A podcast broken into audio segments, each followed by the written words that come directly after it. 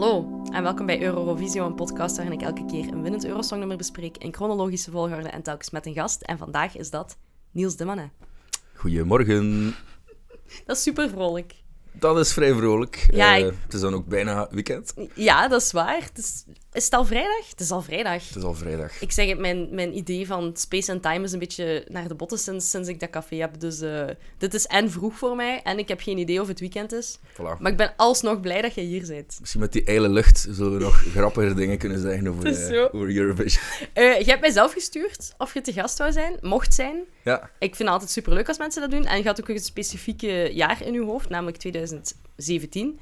Er zijn nog wel wat jaren die je leuk vindt, maar dit was wel een van uw favorietjes. En ik begrijp het volledig. We hebben het daarnet al eens gezegd. Goeie show. Goeie show. Heel memorabele dingen.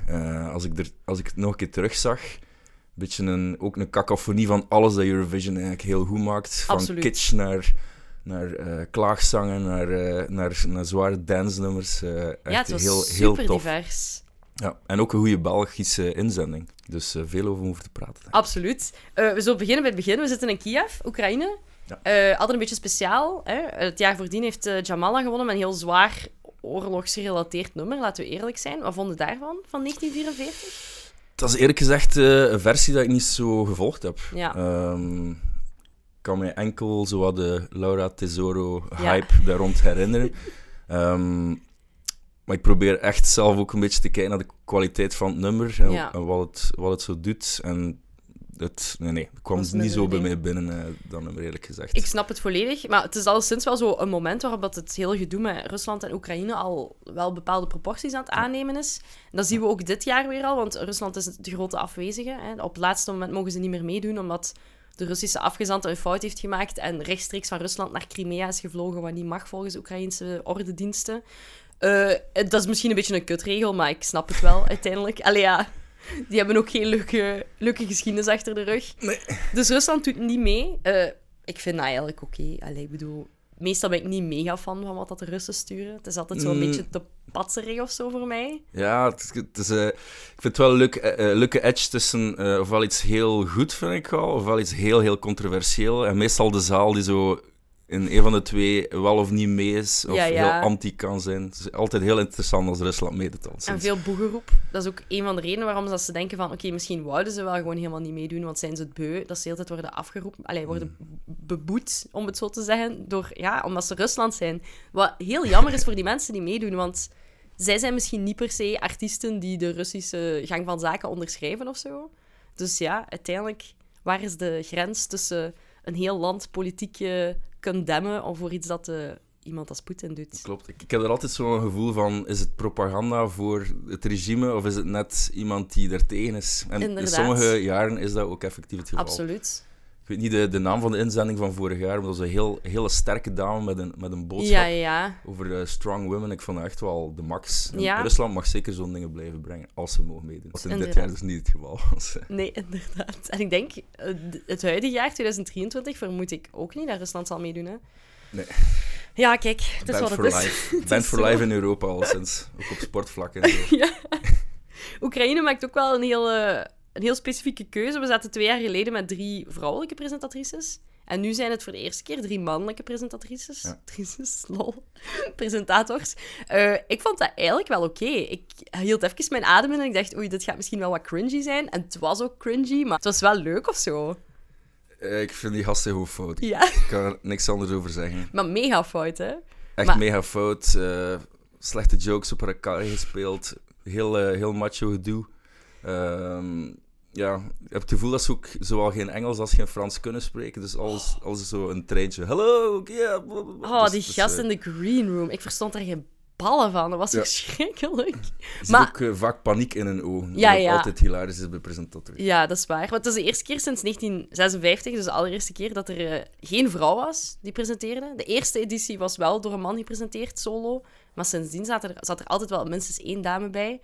Ja, ik weet niet. Uiteindelijk moeten we daar niet te hard naar kijken, vermoed ik. Nee, maar hoe zou je kunnen zeggen, toen kon dat nog, hè?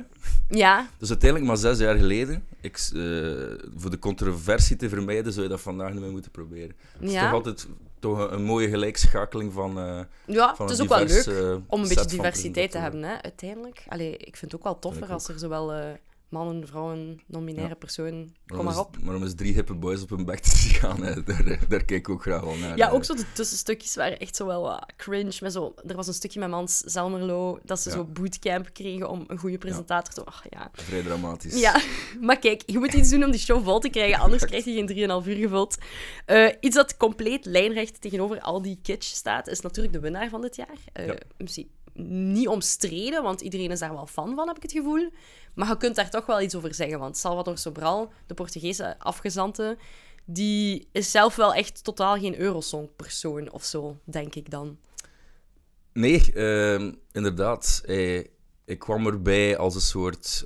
als iemand die wou vechten voor hoe mooi eigenlijk het lied kan zijn. Ja. En eigenlijk een beetje tegen de kitsch van Eurovision was. Heeft hij zowel...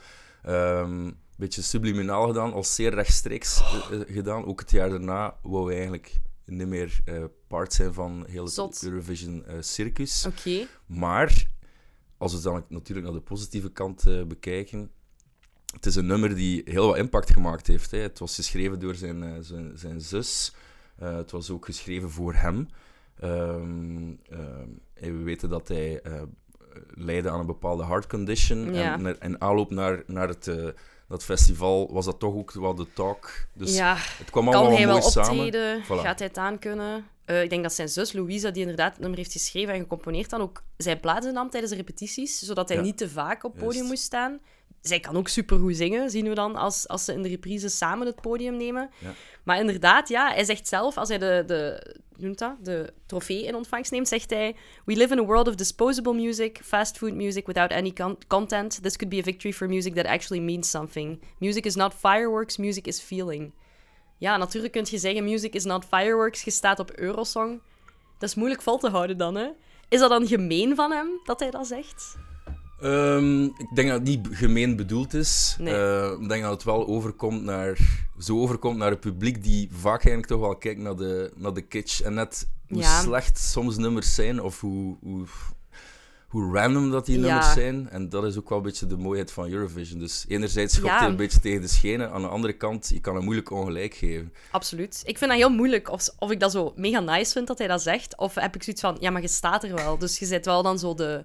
infiltrant die het van binnenuit wil veranderen of zo. Eigenlijk juich ik dat toe, maar dat is misschien wel een beetje kut om dat zo op dat podium te zeggen. Maar ik ben wel mega fan van hem. Allee, hij staat er inderdaad zo als een villain in een comic book movie of zo, toch? Met zijn zwart kostuum. En ik vermoed dat hij ook iets van pacemaker of zoiets aan heeft, want hij ziet er zo wat vierkant uit. Er klopt iets niet aan zijn kostuum of zo. Ja.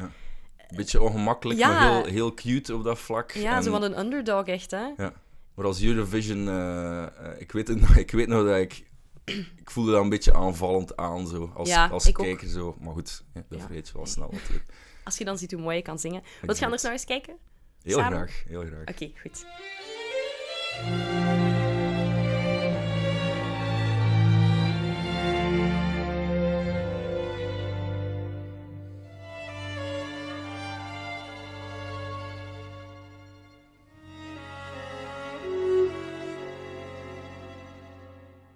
Se dia alguém perguntar por mim, diz que vivi para te amar.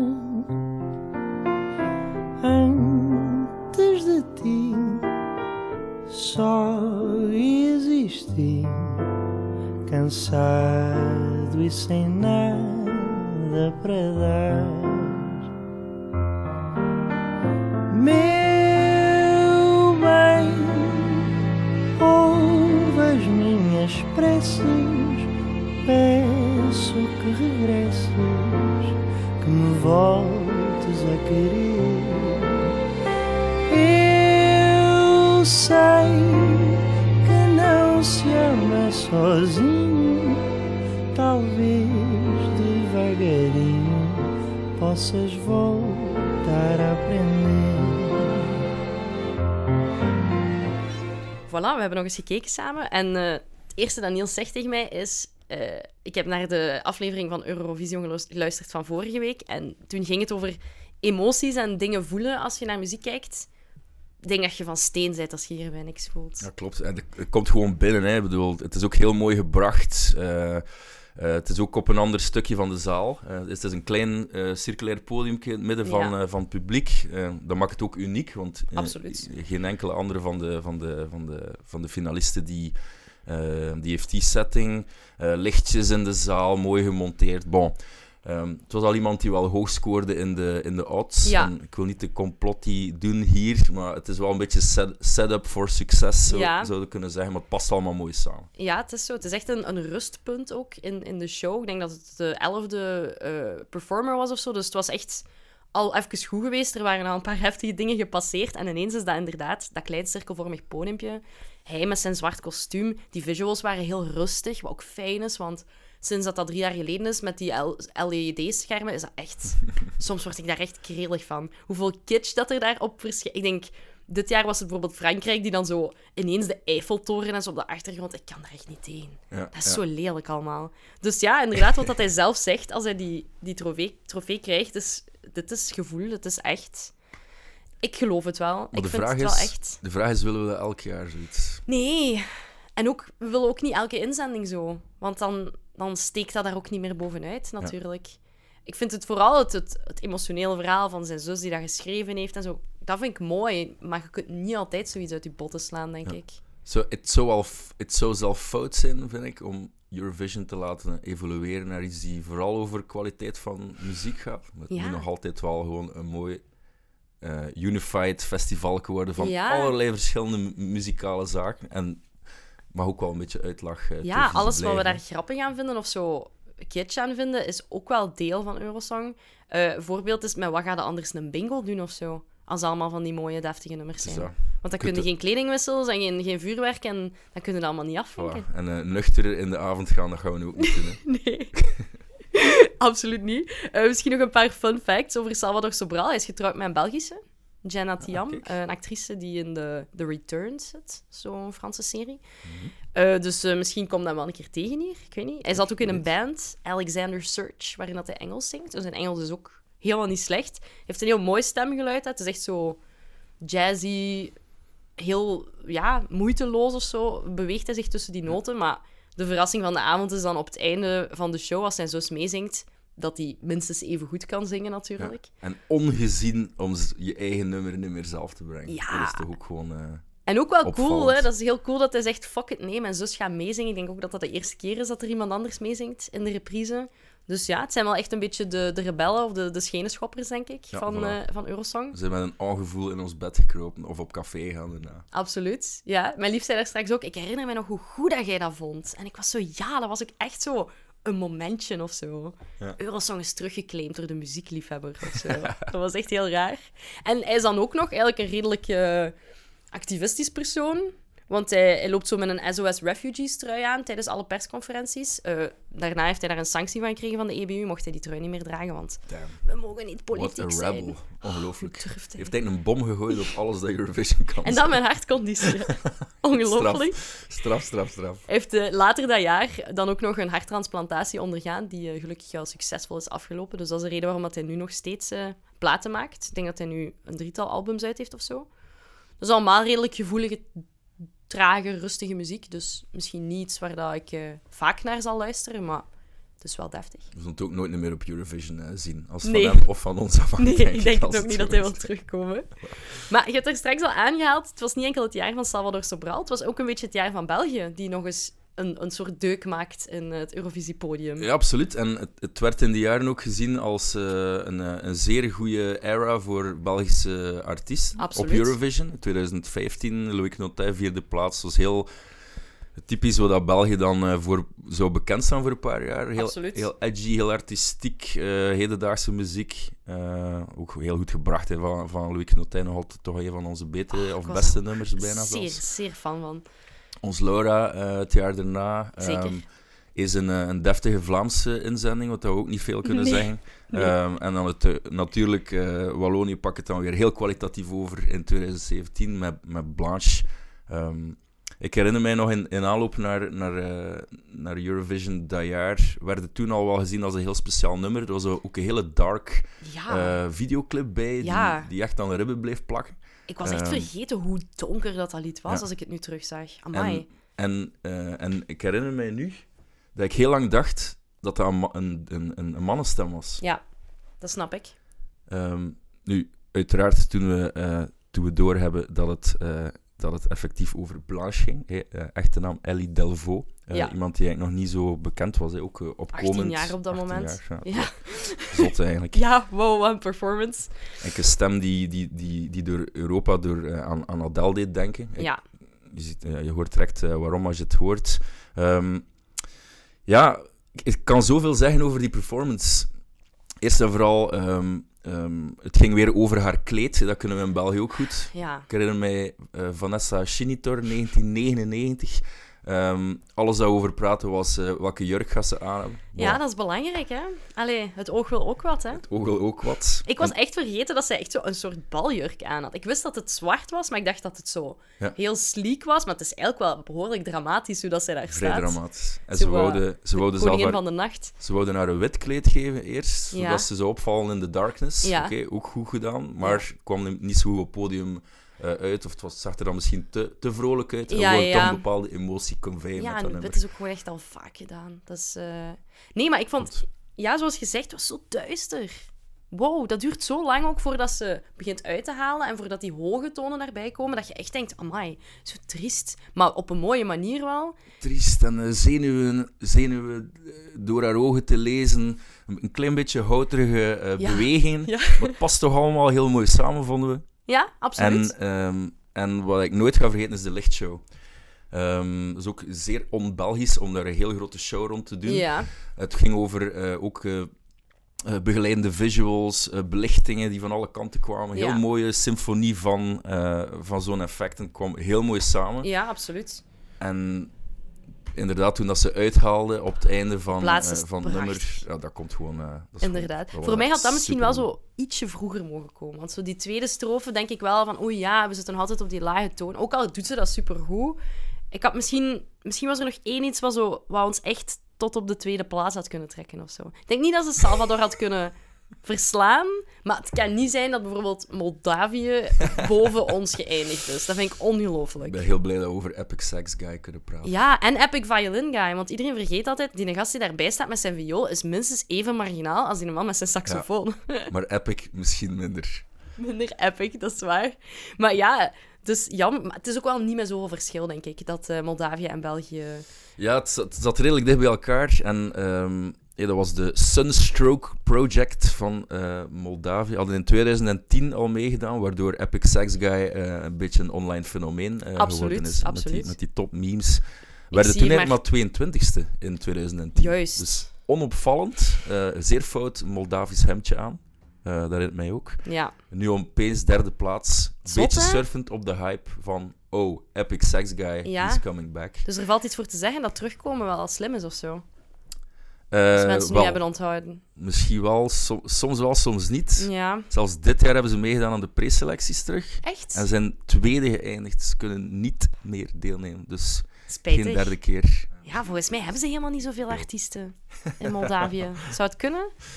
Geen idee. Maar het is al altijd om vingers en duimen van af te lekken. Hoe fout die mannen zijn, is ongelooflijk. Ongelooflijk. Ik zie net 10 punten verschil tussen Blanche en Moldavië. Kijk, dat is echt miniem, hè. Podiumplaats was een inbereik. In principe wel. Ook gewoon, ik vind het zo cool om te horen hoe enthousiast het publiek is als Blanche begint te zingen. En zo, ze doet zoiets met haar armen op het begin. En iedereen is echt zo, oh my god, ze heeft haar armen bewogen. Dat is echt amazing. Ik was echt zo trots weer. Ik vind dat toch altijd fijn om te zien als de Belgische inzending met zoveel lof wordt onthaald of zo. Absoluut, absoluut. Ik word vaak verweten door mijn man dat ik zeer... België pro ben, als zijnde, zelf als het slecht is, wil je dat het goed is. Ja. Maar het schippert vaak tussen extreem cynisme en onvoorwaardelijke liefde voor... En onvoorwaardelijke liefde van, weet je wat, er wordt hier gewoon top 10 en dan eindigen ze 24e of zelf in de finale. Voilà, ja. Maar ik denk dat de echte publieksfavoriet op dat moment Italië was. Die stond een beetje gedoodverfd om te winnen. Francesco Gabbani met het nummer Occidentali's Karma. Dat was mega grappig. Wat een mindfuck van een nummer was dat. Die kerel ziet er gewoon al super fout uit. Hij heeft ook het mooiste Alberto-snorretje dat je al in jaren gezien hebt. Ja, absoluut. Het dansje die erbij hoort is waanzinnig.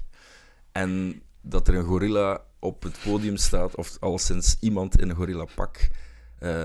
Ik denk dat mensen zodanig verrast waren... En afgeleid waren, ja, dat ze vergeten stemmen zijn. Want hij was topfavoriet inderdaad in de odds. En dan is hij maar zesde geëindigd. Ja, op zich... Allee, het is wel zo... ik weet niet, ik heb me er wel mee geamuseerd met ernaar te kijken. En ik heb de tekst dan ook eens opgezocht. En die is wel goed, want het gaat over de westerse samenleving die dan Oosterse filosofieën misbruikt of verkeerd gebruikt. En dat is allemaal wat boeiend. Het was af. Hè? We zien altijd, Italië stuurt de winnaar van Sanremo. Dus die hebben al... een heel parcours doorlopen, dus die shows zijn meestal wel redelijk piekfijn uitgewerkt of zo. Maar ja, ik vind dat wel een beetje grappig dat iets als Blanche daar dan zo boven eindigt. Ofzo. Dat is van, je hebt echt alles geprobeerd uit de kast te halen, maar de betere zanglijn gaat toch winnen, jammer genoeg. Ja. Toch een van die artiesten, als je de beelden terugziet, een van die artiesten waarbij je ziet dat ze een beetje kraken onder de pressure van topfavorieten zijn. En we hebben dat al een paar keer gezien doorheen de jaren, ook in de laatste jaren. Dat is echt een positie waar je niet in wilt bevinden, gewoon. Hè? Tenzij dat je het heel hard kan waarmaken. Ja. Misschien dan dit jaar, 2023, we moeten het misschien nog niet over hebben, maar die gaat dat crushen, man. Ik vermoed ook wel dat ze het heel goed gaat doen. Crushen. Mensen zijn daar echt op aan het wachten ook, hè. Ja. Ik begrijp het ook, maar ik vind het ook altijd een raar idee dat iemand die al een keer gewonnen heeft, nog eens gaat winnen. Want ik denk dan, statistisch gezien, hoe kan het dat er twee keer het beste nummer twee keer door dezelfde persoon gebracht wordt? Maar ja, natuurlijk is Eurosong een wereld op zichzelf en het gaat niet maar streepjes voor als je zoiets doet. Het is al gebeurd en mensen zien dat nu en dat wel een keer gebeuren. Johnny Logan enzovoort. Absoluut. We willen wel de catastrofe van Alexander Rybak, zijn terugkomst met This is how you write a song, was echt verschrikkelijk. Ja. En de kerel heeft er echt zijn imago een serieuze deuk gegeven. Dat was ook iets, dat werkt maar één keer. Hè? Dat ideale schoonzoon showtje dat hij daar had opgevoerd. Ja. Ik vond dat heel goed. Als hij... bij nader inzien vond ik dat wel goed als hij echt gewonnen had, maar dat kun je niet herhalen gewoon. Ik vond die ook vrij vervelend in de finale van Eurosong dit jaar, als jurylid in België. Ik was ook in Paleis 12. Ik vond hem echt ongelooflijk arrogant. Maar je bent de eerste persoon die ik ken die daar naartoe geweest is. Ja. Was het leuk? Ja, enorm van genoten eigenlijk. Dat is het goed. Enorm van genoten. Zijn je blij met de winnaar? Ik heb het wel voor Gustaph, maar het was niet op voorhand het nummer dat ik dacht dat ging winnen. Nee. Ik was ook vrij Shirin gefocust. Het wordt ook een jaar dit jaar met heel sterke vrouwen. Ik denk, als je een top 4, 5, 6 zou maken van 2023, ik alleen maar vrouwen erin zet, behalve Finland, valt enorm op met de cha-cha-cha-nummer. Ik heb nog niks geluisterd. Het is ik echt negeer dat. Zeker is bekijken. Ik vertrouw je autoriteit op dat vlak. En Shirin, ik denk, ging dat heel goed gedaan hebben. Een beetje 80s vibe, Sandra Kim, retro. Zo, bubblegum poppy. Ja, voilà. Ik vond het ook wel leuk, zeker. Maar we zullen zien, hè. Maar de performance was niet up to par. Nee. Jammer.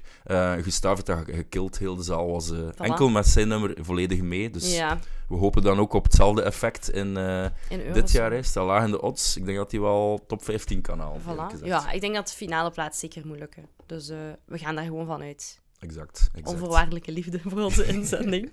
Je hebt daar straks ook al aangehaald. Zeer divers jaar. We hebben het al over Moldavië gehad en zo. Ik kon nog een paar highlights aanduiden. Oh, please. Zweden. Een soort Robin Thicke, The Weeknd-achtig nummer. Dat was een en al choreo. Waanzin. Echt.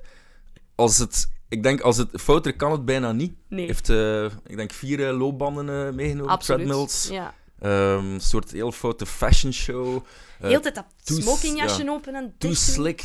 Echt asshole vibes. Ik kreeg er ook de kriebels van. En ook wel dat Zweden heel goed kan, en dat deden ze toen ook heel veel, dat is van, kijk, ik kreeg richtlijnen mee, van kijk, dat mogen we op het podium doen, en dat is de belichting enzovoort. En Zweden zegt, weet je wat, fuck off, wij gaan het zelf doen, wij gaan zelf iets verzinnen. Dus de eerste 30, 40 seconden, denk ik, staat hij niet op het podium, maar wandelt hij in de coulissen naar het podium. Als enige. Op een volledig fout gechoreografeerde manier. Absoluut, ja. Ik moet het wel nageven, zodat die choreo gelukt is. Hè? Met die loopbanden die ook om de haverklap stoppen en weer beginnen. Ik zou al na minuut 1 op mijn gezicht gelegen hebben, dus die dansers hebben dat wel niet slecht gedaan. Ik snap nog altijd niet hoe je zo loopbanden zo kunt afstemmen dat ze op het juiste moment naar links weer gaan en naar rechts. Slimmere mensen dan wij. Thomas Smolders gaat dat weten. We gaan er een keer aan hem vragen. Dan hadden we bijvoorbeeld Roemenië met Jodel It. Ik had ook nooit gedacht dat een jodelnummer ooit nog eens een 7e plaats ging halen in Eurosong. Ja. Maar blijkbaar willen mensen dat wel. Ja, en wint wel het cringe moment van de avond. Toen de zanger, de zangeres, wou kussen uit blijdschap of misschien halve verliefdheid. Ja, zij ziet het niet afkomen en er gebeurt iets raar. Zeker eens kijken als je het nog niet gezien hebt. En ze begint niet te jodelen. Dat had ze al genoeg gedaan. Ze begint niet weg te jodelen. Nog een mooitje. Hongarije, Joci Papai, waarvan ik eerst dacht, ik vind het vreselijk. En waarom heeft die man een kan op een soort van statief? Want dat was een kan waar dat hij dan, ik weet niet, percussie op speelde, maar dat was echt helemaal niet nodig. Maar uiteindelijk begint hij dan te rappen en dan was dat wel cool of zo. Ja. Dat was, ik denk dat hij Roma was. Ja. Ik weet niet, hij had zo'n raar staartje en zo'n soort toreadorpak aan. Ik wist niet wat mij overkwam, maar eigenlijk vond ik het wel nog leuk. En was dat ook geen comeback? Was dat ook niet de tweede keer of zo dat hij had meegedaan? Dat weet ik niet zeker. Er was iets aan. 8e plaats, dat is niet slecht, hè? Dat is zeker niet slecht. Dus we zien dat al die absurdere dingen het wel best goed blijven doen. Nederland, iets minder mijn meug, maar ook wel een mooie 11e plaats. De 3 zusjes. Ogon. Ja, interessant. Ja, zo Destiny's Child, hè, maar was wel tof. En dan... Azerbeidzjan, waar ik nog altijd nachtmerries van krijg. Skeletons. Ik ben zo blij dat hij die aanhaalt. Dat was zo'n soort van postmoderne opera-dramaturgie of zo. Een man met een paardenkop. Het was een dramastuk. Ik werd er wat moe van. Met live krijtbord getekend door de artiesten. En dan staat er opeens een trapladder met een kerel op met een paardenkop aan. Oh, dat lijkt een film van David Lynch of zo. Leg dat keer uit aan de mensen uit Amerika die kijken. Dat is waar. Die ons alleen echt maar uitlachen en dan films maken met Will Ferrell en ons... exact daarom uitlag. Ja, inderdaad. Je hebt het over firezagen. Ik vond bijvoorbeeld iets als met Rusland, Belarus, Naviband. Dat kwam precies uit firezagen. Dat waren echt zo een koppeltje met zo'n witte kleren aan, die dan zo veel te vrolijk op een soort van zeilschip in het Belarusiaans, ik weet niet, Wit-Russisch, iets aan het zingen zijn. En ik dacht echt, ben ik nu naar firezagen aan het kijken? Of is dit Eurosong? Ja. Dus wat we daar straks zeiden, die kitsch, zonder zou het ook maar saai zijn, hè? Natuurlijk. Exact, maar dat krijgen we toch niet uitgelegd in de wereld. En dat is net het mooie eraan. Dat maakt dat zo'n event altijd het Europees dingetje gaat blijven, omdat al de rest denkt dat we dat heel hard menen. Absoluut. Omdat wij weten dat dat zeer intentional kitsch is. Ja. Allee, dat hopen toch. Sommigen menen net iets te hard. Ja, en nog eentje dat mij heel hard is bijgebleven was Spanje. Die laatste geëindigd zijn. Dat was zeer slecht. Maar ik herinner het mij nog zo goed dat ik toen ook dacht, oh, garme dat manneke, die heeft maar 5 punten gehaald. Ja. Want volgens mij ook wel nog een jonkie. Ja. Do it for your lover. Exact. Een refrein van 5 cent, maar... Die kerelen wel een jawline om je brood op te snijden. Niet normaal. Maar de zanglijn om een kat door de ruit te snijden. Do it for your lava. In dat Spaans ook. Dat was echt vreselijk. Echt verschrikkelijk. Ja. Maar er is wel 1 punt waarop dat ze zo allemaal op de vloer komen, er dan zo'n surfboard. Oh. En dan staan ze daar. Ik moest daar zo mee lachen. Met zo wat fanschoentjes aan. Ja, het was zo heel hips. Maar ja, iemand moet laatste zijn. Maar er was wel een gevecht voor de laatste plaats, want Duitsland was ook verschrikkelijk. Absoluut. Ik denk dat Oekraïne het ook niet denderend gedaan heeft. Nee, zelf in eigen land. Dat is ook heel slecht. Vrij pijnlijk. Maar hoe komt dat ook dat die Big Five maar blijven slecht presteren? Dus dat blijft opvallend. Is dat omdat ze die voorrondes skippen en mensen het nummer pas voor de eerste keer horen? Of sturen die gewoon slechte kwaliteit omdat ze denken, wij steunen al genoeg, monetair gezien, we willen niet winnen, want dat gaat ons nog meer geld kosten. Er zijn landen die zeker gevoeliger zijn aan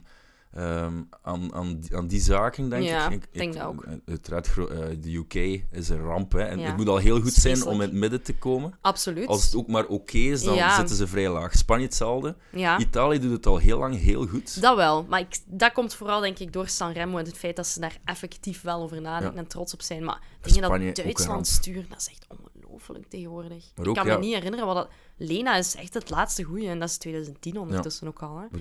Alleszins, ik denk dat we een mooie doorsnede hebben gezien van Europa in 2017. Met een heel atypische winnaar. Maar zoals gezegd, vanaf nu zien we dan wel dat er ieder jaar toch minstens 1 nummer is. Dat een beetje op hetzelfde elan gaat doorgaan als Amar pelos dois. Want ik heb die titel zelfs nog niet gezegd. Ik hoop dat mijn Portugees mooi is. En falo Portugees. Maar zo af en toe een heel authentiek, traag, sentimenteel, emotioneel... Sentimenteel is het verkeerde woord. Oprecht emotioneel nummer werkt wel. Je hebt daarnet ook aangehaald, 2021, Zwitserland. Ja, Zwitserland was zeer goed. Hè? Ook zeer artistiek wel op podium. Maar fantastisch gezongen. Uithalen, ja. Emotie. Echt heel goed. Oké. Okay. Als er geen 5 nummers van die zijn, vallen die altijd wel heel goed op in positieve zin. Dat is sowieso. Absoluut waar. Hebben die toen goed gescoord? Ik weet dat nu even niet meer. Ik ga eens kijken. In Zwitserland? Ja. Tweede. Ze zijn tweede geëindigd. Achter Manneskin. Maar dat was Frankrijk. Barbara Pravi. Ah, maar toch? Voilà. Ja. Zijn die tweede geëindigd? Die was tweede, ja. Ah, Zwitserland was dan derde. Zwitserland was derde, ja. Ja voilà, kijk. Dus dat, inderdaad waren dan twee van die nummers eigenlijk na elkaar. Ja, soms werkt dat wel gewoon, hè. Ik vind dat... Nu bij Salvador Sobral vond ik dat wel het beste of zo. Allee, dat is voor mij het meest overtuigende emotioneel momentje. Ja. En dat gaat altijd in mijn geheugen zitten als een van de speciale momenten van Eurosong, denk ik. Absoluut, absoluut. En we mogen wel absoluut nog niet 1 nummer niet vergeten, en dat is de nummer 2. Wordt vaak... vergeten, denk ik. Maar dat was Bulgarije, by the way. Ja. Een manneke van 17 nog, armen. Christian Kostov ziet er inderdaad zelf 13 in. Maar was 17... Maar hij heeft de stem van een eind de 20er, die al een keer een sigaretje rookt of zo. Ik weet niet. Ja, hij heeft wel heel goed gezongen. Diepgevoelig. Maar vond je dat nummer zelf goed? Het is een van de nummers dat ik graag wel nog een keer opleg. Ja. Ook die foto van Zweden, by the way, is wel een oorworm. Hè? Ja. Hoe fout dat ook gebracht is. Ja, absoluut. Ik had een weetje erover opgezocht, by the way. De 2 hoogste scores ooit op Eurovision is dat jaar. Zal dat zeggen, Portugal, hoogste score ooit. Tweede, Bulgarije, hoogste score ooit. Ja, dus tweede, maar ook ooit. Dus extra zuur voor Bulgarije. Want in elk ander jaar met zo'n nummer win je met een landslide. Absoluut. Maar, nog een keer vouchend hoe sterk dat Portugal was... Nog altijd meer dan 100 punten meer dan de beste tweede ooit. Dat is echt straf, hè? Dat is echt absurd. Echt straf. 758 punten. En dan inderdaad, Bulgarije zit aan 615. En daarna zitten we in de 300. Hè? Dus dat is echt absurd hoeveel mensen dat fantastisch vonden. En ik denk dat wij als België zelf met de televoting op Zweden hebben gestemd. Ja. Dus, ook 12 punten van Zweden gekregen, heb ik ook gezien. Ja, absoluut. Ja, kijk, ik had op Portugal gestemd. Ik denk niet dat ik stemde. Ik dacht niet dat ik daar 50 cent aan mocht geven. Bestond die app toen al, of moesten we nog zo duur sms'jes sturen toen? Ik weet maar die app is ook... Je moet daar ook voor betalen, hè? Ah, ja, dat is juist. Dus ja, uiteindelijk maakt dat allemaal geen knijt uit. Je hebt het gevoel dat je minder geld uitgeeft. Nee, cool. Zeg, Niels, dank u om zo vlot met mij over Eurosong 2017 te babbelen. Het was met volledige hart. Dat was heel leuk om te doen. Ja, ik vind het ook heel leuk. Ik hoop dat je... Ja, je gaat waarschijnlijk wel kijken naar dit jaar. Kijk je er al naar uit? Ja, maar het probleem is... mei begint zo altijd een periode te worden dat heel leuk is om reisjes te doen, en vrijgezellenfeestjes. En absoluut. Ik merk dat het al heel moeilijk is om het vrij te houden, zowel de dinsdag als de donderdag als de zaterdag.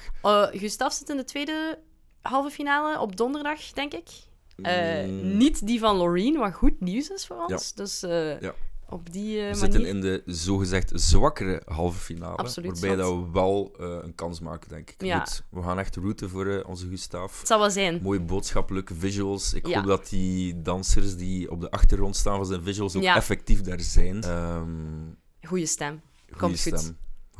Goeie gast. Komt goed. Goed gedaan, Gustaph. Goed gedaan, Niels. Goed gedaan, Salvador Sobral en Luísa Sobral. Niet vergeten. En nogmaals, goed gedaan, Romina. Blijf trots op mezelf, hè. Dat is belangrijk. Niels, dank u. Dank u wel. Luisteraars, dank u. En tot de volgende keer.